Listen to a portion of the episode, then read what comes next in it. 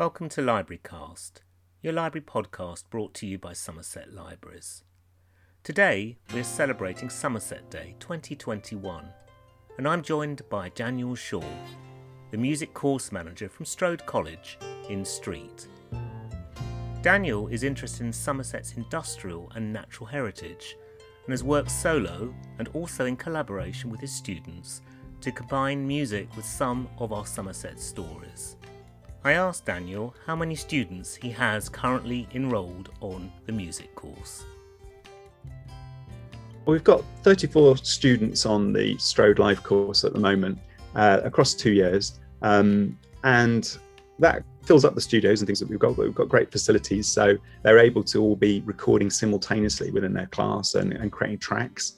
Um, at the moment, we're just about to release Strode Live 21, which we're going to release on the, the 21st of May. And each year we make a release um, and it goes out on Spotify, iTunes, Amazon, all the rest of it. Um, it's a every digital um, format, and the students learn about setting up a, a, stu- a recording label, um, creating branding for that, and all the events. Normally they'd be face to face, but of course over this year they've been mostly live streaming events and promoting those, marketing them, managing them, and we, we love to get in a in a transit van and and take the students off places. Not been able to do much that this year but we'll be catching up with that in um, september hopefully and and taking them around lots of places setting up marquees setting up pa systems. They learn about all the technical aspects of it the performance aspects and the recording studio as well. That creates really well-rounded students not only for the music industry but the transferable skills that they get there from working in a team learning to manage people, um, doing business plans and finances means that we've got um, really confident, capable students coming out at the end of two years. We're able to go off into lots of different sorts of industries. And we like to um, talk to our local industries, not only the music industries, but um, our local venues and anybody that's interested in working with us. It's really great to support our local businesses and to provide music and to provide sound um, for events and so on. You've mentioned that you're helping students to create songs of their heritage, of their past around Somerset. Tell us a little bit about the things that your students have been writing and how difficult is is it for them when they're writing music to actually write words?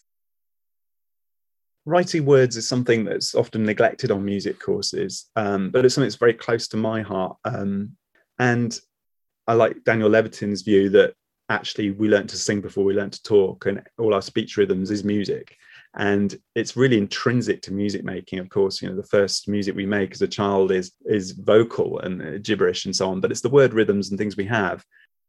If you can't express your music vocally then it's really hard to transfer that to an instrument. So i like to make the word writing and the lyric writing a really important part of what we do. The other thing is as well that there's this kind of like dramatic kind of um, mythology to um, there's the whole kind of blues background to, to, British popular music, and you know it sounds really um, exotic, Memphis, and going down the crossroads and things. And I always say to the students, well, when you sing about Shepton Mallet?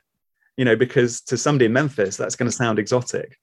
Um, so it's kind of taking that real reality of your feet on the ground and what's the earth under your feet um, I, I, went to a songwriting thing with David Porter once, and he was talking about the real reality under your feet when he wrote Soul Man, and transferring that back to rather than pretending and emulating something and appropriating somebody else's culture. What's it like here where we live? And it, it's really easy to do that, especially if you're influenced, say, by music that's going on in an urban environment. There's a lot of urban music, which is great, but is that really what's going on here? We've got our own environment. You know, it's a, it's a suburban environment, but it's also very rural. And how can you reflect our rural environment and the pressures of the industry around us, you know, and the, the closed down industries, um, the recessive industries, the farming? It's all part of where we live and it makes up who we are. And expressing that is um, really important to make honest, truthful music, I think. So, if you could showcase one song about Somerset music, uh, a story that maybe your students have you've helped to, to write that we can showcase for you today, what song would you uh, like to share with us? The title of the song and what the song is about that your students have made with you. Um, well, I've recently brought out an album called Fish House Blues, and I was able to collaborate with um, some of the students at the time. The oldest track on there was actually made for the Avalon Marshes project, which is called Silver Children. And um, I collaborated with some of my students at the time. We went down to the Avalon Marshes and walked around there with the, um, the education officer from the Avalon Marshes and um, looked at where the old railway lines were, the old canal, um, the fact that it's a post industrial landscape.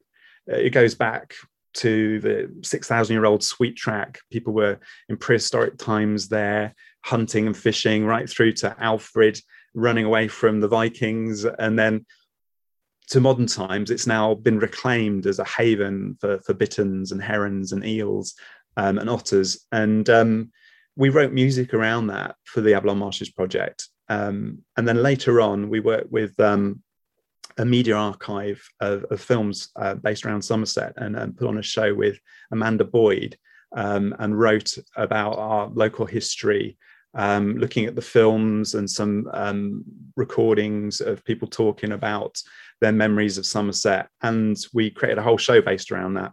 And that fed through to us performing um, for the big Somerset performance in Wells Cathedral where we performed with um, Jeremy Irons, read T.S. Eliot's poems about Somerset, and um, that was a great privilege. And that was kind of the starting point for my own work as well.